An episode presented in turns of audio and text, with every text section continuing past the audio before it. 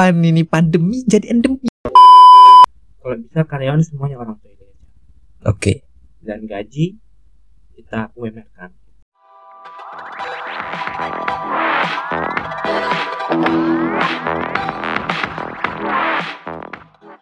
Oke, Dokter Randy Dwi Priambodo. Yoi. Ya, Luar biasa, akhirnya datang.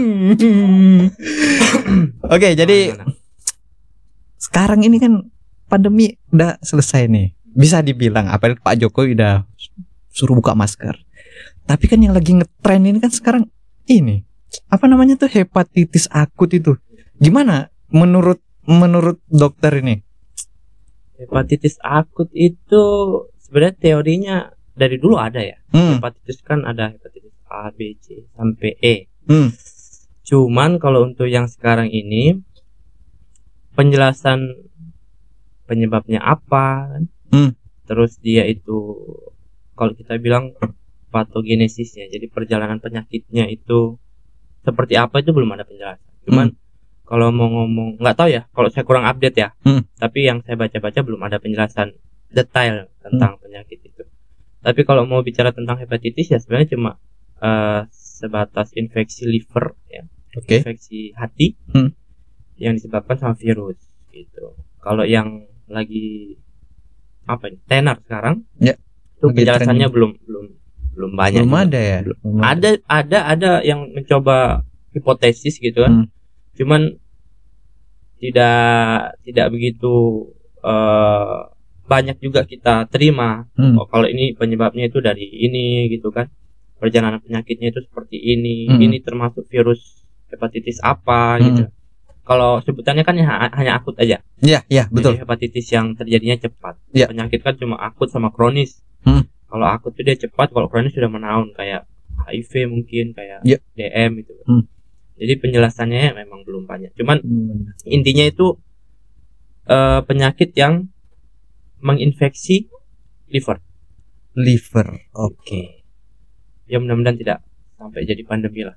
Iya, harapannya saya mau nanya itu juga sih, apakah ada peluang jadi pandemi nggak ini? Kalau bilang peluang jelas ada ya karena infeksius kan. Hmm. Oh, Infeksi- nular ya? Menular. Wow. Kalau hepatitis itu menular. Cuman penularannya beda-beda. Oke. Kalau hepatitis akut yang sekarang ini saya belum bisa menjelaskan Hmm. karena saya belum baca Hmm. banyak. Tapi kalau Literatur ya. literaturnya. Oke. Kalau hepatitis itu ada yang menularnya dari makanan dan minuman. Ah, cuk, gimana gimana itu kalau lewat makan dan di minuman tuh gimana? Iya, jadi kalau orang itu dia terkena hepatitis, Oke. hepatitis A yang paling sering ya. Hmm. Hepatitis A terus dia terkena makanan dan minumannya yang dimakan sama dengan yang pernah kena itu, lagi sakit hepatitis itu bisa Bisa nular. bisa nular. Oke. Terus yang paling booming lagi itu selain hepatitis A adalah hepatitis B. Oke.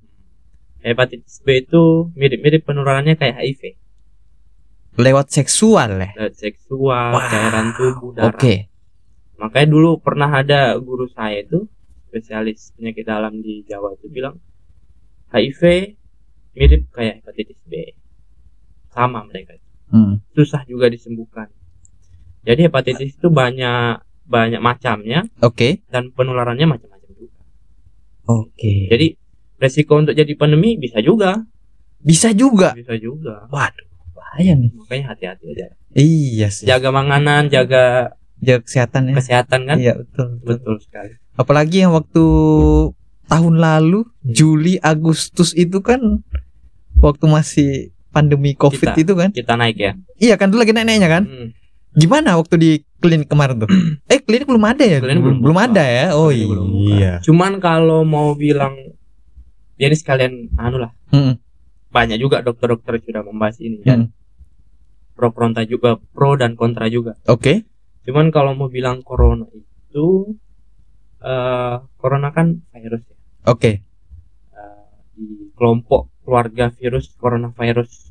Hmm. Jadi ada kayak eh, genotip lah atau keluarga virus ini namanya coronavirus. Coronavirus ini sudah ada dari zaman dulu tuh Dari zaman dulu sudah ada. sudah ada. Cuman ini muncul varian baru yang diberi nama COVID-19. Oke. Hmm. Nah, kalau kita mau bilang corona ini ada nggak sih? Mungkin kalau kita tidak terjun langsung di penyakitnya ya, tidak pernah pernah nangani penyakit itu mungkin ah ini kayaknya senjata apalah, tahu banyak banyak hoax kayak gitu ya. Oke, paham. Kalau saya itu ngelihat sendiri soalnya waktu itu sebelum saya pulang ke sini kan sempat satu tahun di Bekasi kerja di Bekasi. Oke. Jadi di situ sempat lewat depan salah satu rumah sakit di Bekasi itu benar-benar kayak di India itu loh. Pernah lihat kan yang COVID di India itu Oh, yang antri panjang Hmm, banget hmm. terus orang meninggal di luar rumah sakit bukan berarti rumah sakitnya nggak mau nerima tapi karena space di IGD udah nggak ada lagi udah nggak ada ya? udah nggak ada Oke. lagi space di IGD untuk pasien itu masuk sampai separah itu dan saya waktu itu sempat berpikir ah ini nggak kayaknya nggak mungkin ya sampai ke kampung toh Iya. toilet karena kita panas dan pastinya tidak padat sepadat di Bekasi waktu itu Ya, ya. nggak sepadan di kota lah. Nah. Oke, menarik. akhirnya pas mau pulang itu sudah mereda sudah mulai mereda di Bekasi. Sudah bisa pulang dengan banyak syarat-syaratnya. Hmm. pulang dan kita juga karantina sampai benar-benar bersih.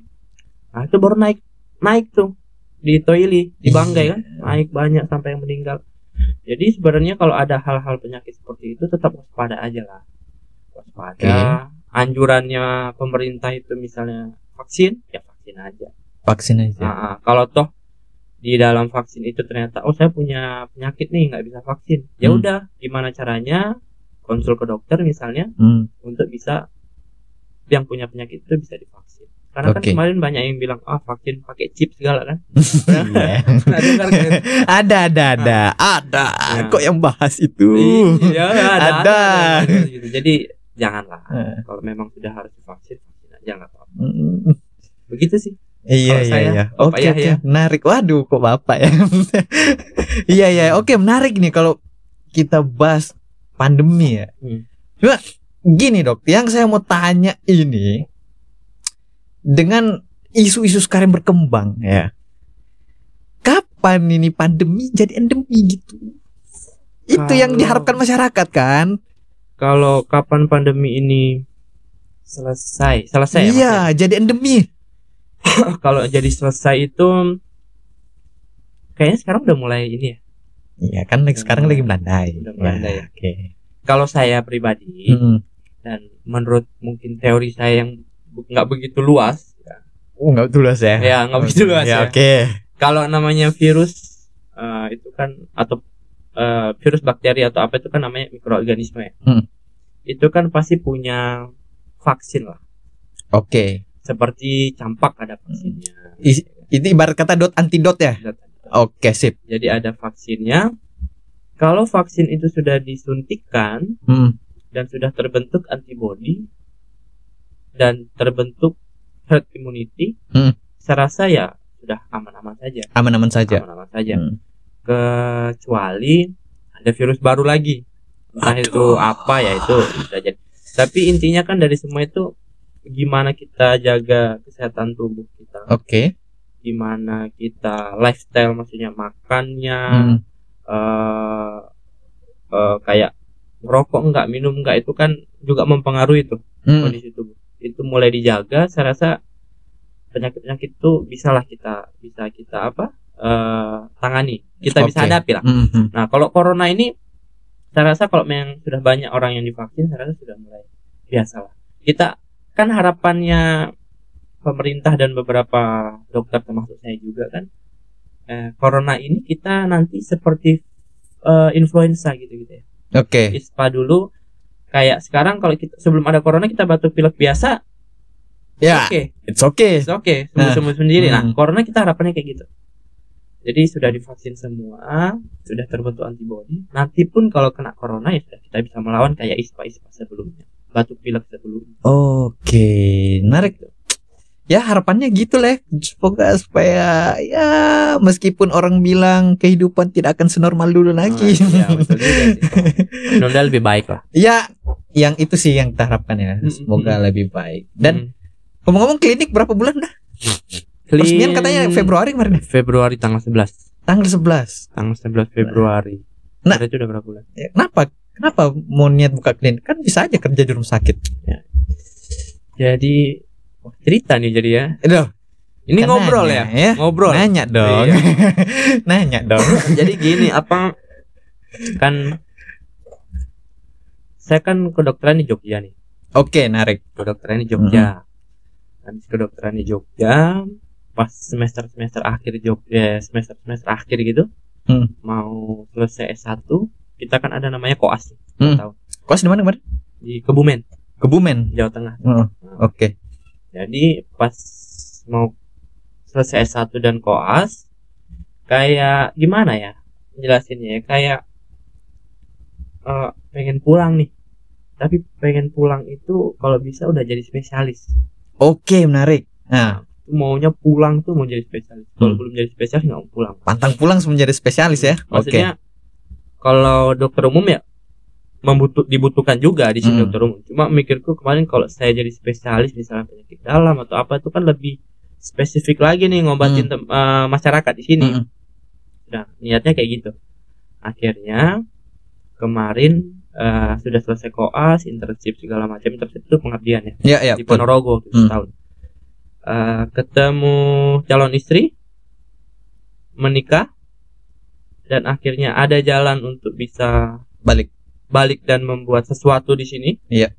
Dalam artian klinik ini, Hmm. ya akhirnya balik. Balik. Dan eh, buat klinik juga tetap pada pegangan pertama, maksudnya pulang itu harus bisa sedikit ada membawa manfaat lah. Oke. Saya sudah kuliah lama-lama, 7 Oh, tahun iya, kuliah kan. dokter, iya. dari 2012 2016 lulus 2018 selesai koas 2019 selesai internship. Nah, 7 tahunan lah ya. Tujuh tahunan. Nah, jadi pulang kalau bisa ada membawa sesuatu lah. Akhirnya bukalah itu klinik dengan harapan dokternya dari pokoknya dari dokternya perawat bidan apa pun yang ada itu semuanya orang Toilet Nice. Menarik. semuanya nih. orang Toilet dan kita sediakan ya meskipun tidak lengkap-lengkap banget lah Ya. CT scan itu memang belum ada Namanya masih mau mulai lah Iya, ya. masih mulai. Sama lah di sini jam tapi mulai. minimal kayak mau ronsen ronsen belum running sih tapi Hmm. alat sudah ada tinggal izin aja ronsen cek lengkap itu tidak perlu lagi jauh-jauh harus Keluh, mikir iya. mikirnya kayak Iya. gitu sih awal sesimpel itu jadi akhirnya bangunlah klinik dengan semuanya karyawan toili dengan fasilitas yang lumayan lah nggak bisa lah Oke. Saya pengen nanya ke sana, tapi yang saya masih penasaran tadi prosesnya ke sana. Ya. Proses Proses- ya, prosesnya ke sana. Leng. Ya, boleh silakan silakan. Ya. Kasih lihat kamera aja nggak apa-apa. boleh, boleh. Menarik, menarik nih. Jadi, em internship kemarin di mana? Di Ponorogo Ponorogo, Ponorogo Jawa Timur berarti ya. Jawa Timur Hmm. Jawa Timur. Berarti nggak sempet ambil spesialis kemarin? Atau Nggak. udah? Belum ya? belum Berarti jatuhnya sekarang dokter umum. Oke, baik. Oke, dan dan sekarang em, tim berapa di klinik? di klinik itu kurang lebih 38an ya 38. 38 kayaknya 38 Bidan berapa? bidan 7 7. Oke. perawat 8 Perawat 8. Eh, orang apotik itu ada 5 Berarti eh apoteker. apoteker dan asisten apoteker Ah, ada 5 terus ada kasir 2 pendaftaran 2 lab 1 radiografer 1 ada radiografer juga. kan ada ronsen Oh, ya untuk ronsen ya. Ah, ronsen. Oke, sip. terus security 3 sama cleaning service 2 Dokter umum dokter umum 5 5. Termasuk dirimu yuk. diriku Oke, siap. sama dokter gigi Dokter gigi satu ya. dokter gigi 1 Oke. all in anak toilet semua All in anak toilet semua. Kenapa? Ya kenapa ya? Eh pertama karena klinik itu ada di toilet. Oke. Kedua ini mohon maaf ya kalau ada Hmm. nyinggung-nyinggung. Iya ya nggak apa-apa nggak apa-apa. Silakan silakan. Jadi, silakan. eh, kan waktu habis koas itu kan sering pulang satu kali satu dua kali tuh pu- pulang lah ya. Hmm. Jadi kan banyak eh, teman-teman juga yang jadi bidan, Hmm. perawat gitu kan. Jadi ya mungkin pernah sering-sering masalah fee lah waktu itu. Iya. Masalah gaji satu Hmm. bulan tuh dapat berapa, kerjanya gimana kalau itu pasien-pasiennya gimana. Jadi waktu itu saya sempat berpikir dapat salah satu dari teman-teman tuh bilang gajiku tuh segini loh. satu bulan gitu kan Hmm.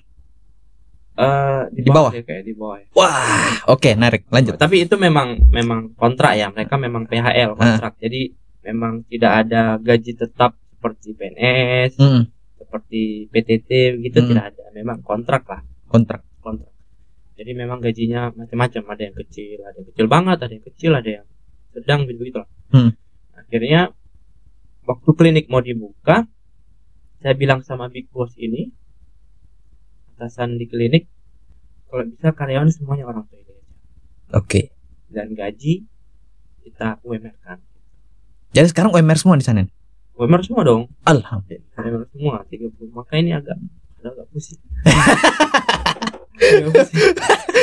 Masih bleeding ya. Iya, Masih bleeding ya. tapi nggak apa-apa lah Ya nggak apa-apa lah. minimal eh, klinik ada bantu orang-orang yang sakit di daerah tuh ini Iya. Teman-teman bidan perawat itu bisa masuk dokter juga bisa masuk dengan gaji yang sesuai yang nggak Hmm. gede-gede banget tapi kan lumayan lah lumayan lah. terus eh, penghasilan klinik juga bisa menutupi gaji teman-teman itu tadi Iya. gitu. Mm. itu sih Menarik, menarik, menarik. bro ya ya Dalam wah, dalam tempo tiga bulan ini, em, kan niatnya seperti itu tadi kan? Hmm. Oke. Yang saya mau tanya dalam tiga bulan ini, apakah em, masyarakat sudah melirik untuk ke sana ketika mereka ada masalah dengan kesehatannya mereka? Mm-mm. Jadi eh, sebenarnya kalau kita membangun fasilitas kesehatan ini banyak banyak ini, Tantangannya. banyak tantangan ya. Oke, siap. Tantangan. Salah satunya dari segi manajemen manaje- manajerialnya, Mm-mm. bagaimana mengatur klinik itu dari berdiri sampai dia running sampai dia berjalan. Mm. Terus eh pasarnya, pasarnya maksudnya pasien-pasiennya nih. Ya, of Yang course ya. masuk. Mm. Kalau sekarang permasalahan bukan permasalahan juga sih sebenarnya sudah sudah sudah sempat terpikir waktu sebelum bangun klinik ini pasti akan ada berita-berita seperti ini. Jadi berita Berita apa? Jadi berita bukan berita sih apa ya? Isu-isu lah. Isu-isu ya, lah, oke. apa isunya nih? Isu-isu Maaf saya lah. jadi kudet jadi Eh, ya nggak Isu-isu tahu. lah. Jadi tapi sudah diprediksi semua semua fasilitas kesehatan terutama klinik swasta pasti akan merasakan itu tidak tidak. Jadi banyak yang bilang wah jangan nggak maulah ke klinik mahal gitu Oke. satu itu sih yang Hmm. paling banyak. Nah, yang kedua. nggak ada Oh, cuma itu. cuma itu Nah, oke, kalau misalkan isu itu yang berkembang sekarang, eh, dokter kan yang punya kan, ownernya kan, Hmm. tolonglah diklarifikasi, mumpung ini di depan kamera nih. jadi gini sebenarnya kalau mau bilang mahal tidak itu eh, banyak faktornya gitu Iya. kenapa orang ini bisa bilang klinik itu mahal Hmm, pertama mungkin memang tindakan yang kan maksudnya kayak round eh, lab lengkap mungkin ada puskesmas yang ada itu Mm. tapi ada kan kadang entah reagennya kosong jadi tidak Mm. bisa diperiksa dan kalau di puskesmas kan memang BPJS klinik Ya, bisa. Belum- klinik belum bekerja sama dengan BPJS Tapi akan ke sana ke ke depannya. akan ke. Oh, iya. Sabarlah ya. Hmm. akan di sana ke depannya Nah, Jadi ada yang berpik eh, orang me- merasa di klinik itu mahal karena saat dia berobat dia minta check up kan biasanya begitu tuh. Oke. Periksa semuanya aja gitu kan. Hmm. Jadi saat diperiksa semua, soalnya kalau di klinik itu bukan periksanya cuma bukan cuma asam urat, kolesterol, gula aja. Apa lagi? Bisa kita cek fungsi ginjal, fungsi liver gitu kan.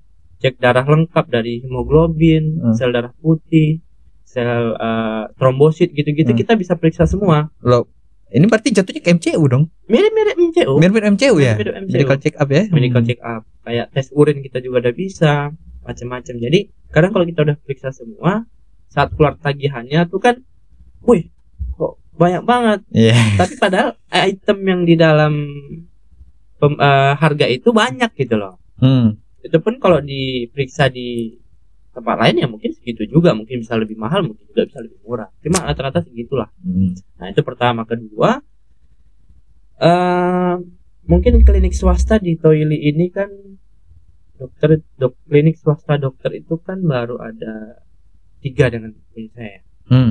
Yang dua? Yang dua itu ada di Uni 12, Oh ada dong. ada 12, ada ada di 12 dua kan? Di mana ya? Kok nggak pernah saya tahu ya? Nah, dokter Chris punya Hmm. Di mana tempatnya tuh?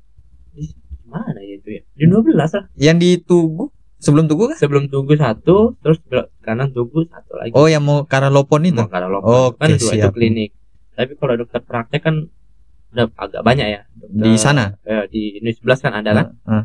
nah itu jadi mungkin karena eh, di sini klinik atau fasilitas kesehatan swasta itu kurang Hmm. jadi banyak masyarakat yang sudah terbiasa bertahun-tahun berobatnya ke puskesmas Iya, betul. jadi membandingkan klinik Harga. ya antara puskesmas sama klinik Nah, gitu. kalau mau dibilang harus harusnya sama aja dong antara puskesmas dan klinik Mm-mm. waduh agak susah tuh Mm-mm. karena kalau puskesmas itu kan semua sarana dan prasarananya itu ditunjang sama Pemda Pemda. Nah, Oke. sama dinas kesehatan tuh Hmm. obat-obatnya apa Hmm. segala kalau kita kan sendiri Ya, mandiri Jadi, ya. mandiri Hmm. jadi jadi sebenarnya nggak bisa kalau ada yang berpikiran seperti itu Hmm. ya terus ketiga nah ini yang paling banyak sih kalau menurut saya apa itu? dia melihat tempat Nah, tempat gimana maksudnya tempat? tempat kan ini bukan gedung baru juga sih cuma kan baru direnov Iya. Bagus kok saya lihat dari luar tuh. nah itu karena ada yang bilang bagus kebagusan jadi takut harganya mahal paling banyak itu tuh yang ketiga nih ah, ngelihatnya langsung dari luar ya, ambil prasangka Iya, bilang, "Oh, kalau dari luar berarti mahal, nih. kata." Nah, gitu Hmm. kebanyakan kayak gitu sampai keluarga yang bukan keluarga sih kenal sama keluarganya saya Iya. tapi maksudnya orang unit berapa gitu tanya kan di klinik berapa kalau ini mahal ya saya tuh kalau udah kayak gitu udah eh, kalau memang ada perlu berobat ke klinik ke klinik aja dulu Iya. langsung aja soalnya kalau sama bilang murah nanti ah ini karena yang apa yang kerja di situ jadi bilang murah kan Iya. kalau memang berobat datang aja dulu Mas. Iya. Mikir gitu. Insya Allah sih nggak mahal cuman memang ya itu tadi lah faktor-faktor itu yang bikin kadang eh, orang merasa mahal kalau dia ber- bisa memilah-milah ya oh ini klinik masih belum terima BPJS gitu kan Mm-mm. harganya lebih mahal ya puskesmas daripada Hmm. puskesmas lebih mahal itu wajar-wajar aja kalau mau dibandingkan jadi sebenarnya nggak apple to apple tuh orang masyarakat Iya, nggak apple to apple betul. bukan bukan dari mau bilang puskesmas jelek ya Nah. enggak ya jadi eh, dari segi pendanaan Nggak bisa dibandingkan ya, gitu. bisa dibandingkan Hmm. kecuali eh, klinikku dibandingkan dengan klinik lain yang Nah, sesama swasta. Mm-mm. Nah, oke, itu next lah. Iya. dan eh, beberapa juga kalau eh, ada yang pemeriksaan yang memang sering kita lakukan Hmm. kan kemarin buka buka klinik kan belum tahu nih apa yang sering dilakukan layanannya di klinik Hmm. itu sempat kok ada saya turunin jadi 5% 10% sebenarnya tidak ada keluhan tentang Hmm. harga itu maksudnya tentang pelayanan itu tuh tidak ada keluhan terlalu mahal tidak cuman saya pikir kok ini banyak sekali pasien yang eh, melakukan tindakan ini di klinik akhirnya konsul ke direksi kita turunin 5% 10% gitu. Untuk setiap tarif. untuk untuk tarif yang sering dilakukan di klinik Oke, jadi misalkan kayak eh, periksa-periksa. ya Nah, misalnya uap nih nah, uap eh, kok dalam satu bulan banyak banget nih yang uap di klinik hmm, ya oke, turunin terus 5%. kalau saya lihat harganya memang bisa diturunin kita turunin meringankan lah Iya, iya, iya. Oke, jadi kalau kalau misalkan ya, saya tanya misalkan kayak Bapak punya klinik swasta kan? Hmm. Taruhlah tesnya itu jenis tesnya sama dengan di puskesmas, misalkan tiga lah, Hmm. misalkan sama ya, Hmm. sesama. Harga itu beda tipis nggak? Kalau mau dibilang kalau sama-sama umum ya ke puskesmas umum Iya, ke klin umum dengan jenis tes yang sama. kan kalau sama bapak punya kan full dong, Hmm. iya kan? Nah, jadi ya pasti beda lah. Nah, Nah, maksudnya dengan jenis tes yang sama nah. dengan puskesmas, beda tipis nggak? beda tipis Beda tipis. Ya. karena perawat bidan yang ada di klinik semua kan bekas dari sana. Dari sana. Jadi, Nah, sedikit bocoran lah ini Iya. tahu orang-orang iya. Jadi saya itu buat harga Hmm. waktu itu, membuat harga sama teman-teman. Jadi bukan saya sendiri yang buat harga. Hmm. Kalau om tante yang jadi direksi kan mereka tinggal tahu ya, karena kan mereka eh, beliau-beliau eh, belum mungkin belum pernah berkecimpung di dunia Ya. bisnis yang kesehatan. Iya. Gitu kan. Oke. Kalau bisnis yang lain udah banyak. Nah, jadi waktu itu saya buat harga itu barengan dengan teman-teman bidan dan perawat dari berbagai puskesmas yang ada di sini. Oke, jadi riset dulu ya. Iya dong. Ah. Jadi saya ngambil nomor dari Patokan dari ini satu Oke. dua orang dan ini satu dua orang. Dan yang memang saya jadi eh, interview ke dokter-dokter dulu nih di, di puskesmas ini mana nih perawatnya yang enak nih, pasti enak Oke. diajak ngobrol, dia pinter juga, Heeh. kerjanya bagus siapa itu yang saya tarik. Iya. Jadi maaf, mohon maaf Pak Kapus, Pak Kapus. Kalau ada karyawannya yang bagus saya ambil ya. Jadi gitu saya tarik, saya, tapi ditawarin dulu, maksudnya Iya. mau nggak klinik, Iya. eh, jadi apa ya namanya? Jadi eh, perawat bidan yang awal-awal Hmm. untuk bisa mengurus dari manajemen dan harga semua. Jadi mereka mau sekitar lima apa tujuh orang waktu itu. Hmm.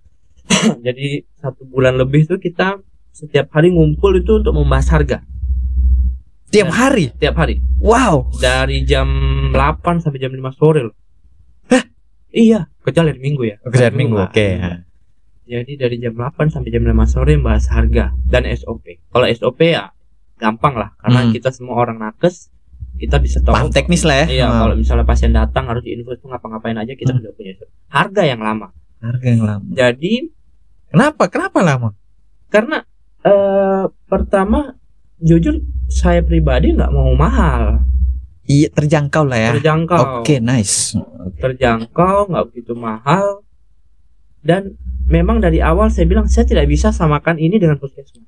Saat saya membuat harga itu memang saya tidak mau samakan dengan puskesmas, Iya. gitu. Hmm. Karena harapannya kita membuat klin ini kan bukan hanya menyembuhkan pasien yang sakit nih, Tapi menyejahterakan nakes juga. Betul, Ah, oke. dan meningkatkan pelayanan kesehatan Hmm. dalam hal apa ya? Dalam segi tempat, dalam segi Pelayanan. sapa senyum, Iya. apalagi salam sapa senyum, Ya, nah, kayak gitu. ya. Jadi itu itu harus ditingkatkan. Nah, Ya. jadi kalau saya mau buat harga sama dengan di puskesmas, saya takutnya nanti kita pelayanannya sama aja. Nakes juga ah, sama aja nih kayak puskesmas nanti pelayanannya nggak ada yang lebih dong. Mikir saya begitu. Hmm. Jadi saya nggak mau sama. Ada beberapa yang sama dengan puskesmas. Ada. Hmm. Tapi nggak mungkin di bawah puskesmas. Nggak mungkin dibawa puskesmas. Kalaupun lebih mahal dari puskesmas, mahalnya cuma 5.000 sampai 10.000. Muhammad. Nggak nggak sampai nggak sampai mau tindakan di puskesmas 50.000 di tem- di tempatku 200.000 tuh nah. Ya beda-beda tipis. Beda tipis, Bos. Eh, Beda tipis. Waduh. Jadi makanya saya juga heran kok masih ada yang bilang mahal. Ada juga yang eh ya hoax hoax. Ada hoaxnya juga. Digoreng isunya. Digoreng banyak. Bukan main. Nah, apa? Apa maksudnya? Come on. Ini untuk menaikkan ekonomi toh ini, Bos. Iya. Kok kalian aduh. Ada juga yang digoreng. Tapi ada juga yang itu tadi yang dari tiga itu. Kalau yang digoreng saya nggak sebutin di luar itu memang. Hmm. Tapi yang normal-normal aja ya tiga itu tadi. Rasa mahal. Ada juga yang nyerang personal. Belum ada sih. Belum ada. Oh ya, alhamdulillah saya kalau belum ada ya. Ada. Nah, semoga semoga enggak lah ya. Kaget saya loh. Wih, kalau digoreng isunya gitu, waduh. Iya. Ini Maksudnya gini, saya juga heran maksudnya eh, kalau saya pribadi dan beberapa teman yang saya tanya gitu ya, Hmm. masalah kamu tuh kalau mau berobat gimana sih ya maunya yang nyaman lah tempat. Bukan Hmm. berarti tempat lain tidak nyaman ya. Ya. Cuma kan kita berlomba-lomba untuk bisa bi- bikin pasien ini nyaman. Hmm. Jadi waktu di klinik saya membuat senyaman mungkin gitu loh. Hmm. Dari segi ruang tunggu, dari Hmm. segi eh, kebersihan, apa segala macam. Kan ada juga istilah kalau tempatnya itu enak atau enggak dokternya itu baik kadang Hmm. belum berobat aja udah sembuh katanya kan ada Oh, betul. Kayak ini apa? Isu-isunya kalau orang minum kopi nggak ngantuk. nah gitu Ya, gitu efek placebo kan. Nah. Oke. jadi kita buat klinik itu menurut saya sih sudah nyaman banget gitu loh Oke. masuk ruang tunggu udah ber AC kan Hmm. bersih begitu mungkin sudah sudah dijaga lah Iya. Cuman mungkin ada beberapa orang yang belum bisa beberapa orang ya Hmm. yang belum bisa menerima fasilitas kesehatan seperti itu Selengkap itu ya. Semacam itu dan, dan dia butuh proses nggak apa-apa juga sih nggak apa-apa. Namanya merintis baru tiga ya. bulan Iya baru tiga bulan. Baru tiga bulan. Iya. Dan ya I think ya eh, menurut saya dokter ini akan jadi game changer sih di dunia kesehatan nanti di khususnya di sini ya. Ini personal opinion. Kenapa? Dengan dengan your experience, dengan pengalamannya dokter ya selama menempuh pendidikan, menimba ilmu tentang vaskes dan pengalaman-pengalaman dari luar juga dibawa ke sini. Ya. Bisa sih jadi game changer di sini untuk fasilitas kesehatannya. Jadi bisa saja ke depannya nanti klinik Muhayyad Medika ini akan jadi role model untuk vaskes di tempat-tempat yang lain juga. ya mudah-mudahan Ya mudah-mudahan lah ya. ya. Itu personal opiniku loh ya. Nah, pendapat pribadi Iya. menurut saya loh. Hmm. nggak apa-apa sih sebenarnya kalau saya pribadi juga harapannya semakin banyak teman-teman jadi just info ya Hmm. Toili entah berapa jumlahnya saya kurang paham jadi antara Toili Barat Toili dan Muilom itu dokter yang masih sekolah itu banyak. Banyak, yang udah jadi juga banyak. Banyak. banyak. Yang terserap? Yang balik di sini? Iya, dikit. Dikit. dikit Berapa persen lah? Perkiraan. Ay, 5 persen? eh lima persen ya. Lima persen sepuluh persen ya. Yang lain keluar ya. anak-anak yang yang yang lagi kuliah nih itu banyak. Yang lagi koas banyak lagi internship banyak. Yang sudah jadi dokter juga banyak. Jadi mudah-mudahan teman-teman sejawatku di luar sana nonton ini. Jadi pulanglah. Pulang ke Toili. Eh, kerja di Toili. Kalaupun memang karena kan dokter itu kayak saya pribadi kan kita tuh rata-rata maunya jadi spesialis. Iya. Umum mau jadi spesialis. Hmm. nah kadang untuk menuju jalan menjadi spesialis itu kita buku bu- buku butuh, Butuh. pengalaman Nah, di nah. center boleh nggak jadi Ah, nah. aman aman. butuh pengalaman Oke. butuh pengalaman nah, itu biasanya mereka carinya pasti di kota-kota besar Hmm. gitu. jadi saranku pulang pulang aja nanti kita sama-sama gimana caranya Collab. kolaps iya dong. jadi kerjasama untuk bisa sekolah bareng-bareng iya. karena eh, kasihan kasihan beneran masyarakat di sini tuh kayak pasienku ada yang dari tetangga gori-gori tuh banyak. Hmm. dari Bulu tuh banyak. dari Pandoke itu ada beberapa Jadi sekedar info ya, Pandoke itu di ke Kabupaten Morowali? Utara. Morowali Utara. Utara Morowali Utara Jauh loh ke sini tuh. beneran ada Jauh. dua apa itu yang saya ketemu ya Hmm. dua apa tiga pasien gitu dari sana maksudnya kalau kita bisa bangun di sana satu klinik Oh, amin mungkin, lah. mungkin Amin. mungkin bukan Amin, saya orang ya. lain kan Hmm. bangun di sana jadi nggak begitu jauh mereka Hmm. meskipun di, da- di daerah masing-masing itu ada puskesmas cuma Iya. kan ada juga orang yang mohon maaf ya ada yang mau second opinion saya sudah di puskesmas sama coba klinik swasta kan ada juga Oke, ya oke. ada, ada Hmm. juga yang oh saya mau coba di dokter pribadi ada yang suka mau ke bidan ke mantri gitu kan Hmm. jadi karena dokter-dokter ini sebenarnya udah banyak di Hmm. Toili gue pulang lah Iya. satu dua pulang lah yang Hmm. kalian sudah dua tiga tahun menjelajahi Daerah lain. daerah lain iya. pulang Yang sampai pengabdiannya di Papua. Iya, ada Hmm. juga. tidak disalahkan juga sih oke silakan aja cuman kalau memang sudah wah Waktunya. udah selesai nih aku udah puas nih Nah. pulang aja Iya, apalagi kalau kalian punya orang tua di sini kan, ya Iya. tengoklah orang tua. Iya kan. Eh, eh. tapi adalah beberapa eh, teman dokter di Toili Barat itu sudah buka praktek itu ada satu Toili Barat tuh paling banyak dokternya di barat. setahu aku ya Oh, Toili Oke. Barat tuh banyak Ketimbang di sini ya? banyak juga sih Oh, banyak juga cuma sih. cuman kalau sering-sering tahu itu dari Toili Barat Hmm. banyak pinter Iya. pinter kan Toili Barat Oh iya. mantap banget Pinter ya? Mm-mm. Iya, tarik lah. Nggak ada tapi nggak ada yang nggak ada yang pulang Enggak ada pulang. Banyak yang masih di Jakarta ada yang itu yang masih di Papua ada yang di kabupaten sebelah Mm. Morowali kan Iya. Oke, jadi kalau untuk ke spesialis itu pengalaman berapa tahun? nggak ada Enggak ada. jadi jadi jadi mau jadi spesialis itu eh ada ada ada beberapa spesialis yang mengharuskan dokter umum yang mau sekolah spesialis harus ada pengalaman minimal satu tahun Satu tahun. satu tahun kerja Oh ya. Jadi dari pengabdian internship itu Mm-mm. kita satu tahun kerja dulu baru bisa sekolah lagi Boleh apply beberapa- ya? nah, ya Ah, boleh oke. ada beberapa spesialis yang seperti itu tapi rata-rata sih eh, habis internship langsung sekolah juga bisa Oke oke. tergantung budget. Oke, jadi kemarin di di di S1-nya di mana? S1 di UII Universitas Islam Indonesia Oh, yang di atas itu ya. yang atas Oh, tahu Iya. saya. Yang apa namanya? Daerahnya Jalan- kali Jalan Kaliurang Kaliurang. Ah, iya betul. Yang dekat klinik kopi itu kan? klinik kopi iya. klinik kopi oh iya benar klinik Ini dekat Iya, tuh iya. orang sadar sana kok. klinik kopi ya KM KM 8 tapi masih Iya. lagi terus Iya naik ke atas lah ya kan? Iya. Iya betul betul betul. Oke katanya ini katanya ya katanya loh waktu bapak awal-awal merintis klinik ini katanya banyak yang nakes-nakes sekarang yang kerja di situ di kliniknya bapak katanya banyak yang ini crossline. Maksudnya kerjanya bukan sebagai nakes. Ada. Serius? Ada ada berapa orang yang sekarang? Kalau di klinik itu nggak banyak. Di Hmm. klinik itu ada satu aja. Satu? Satu. Tapi di tempat lain? Di tempat lain banyak. Banyak? Banyak.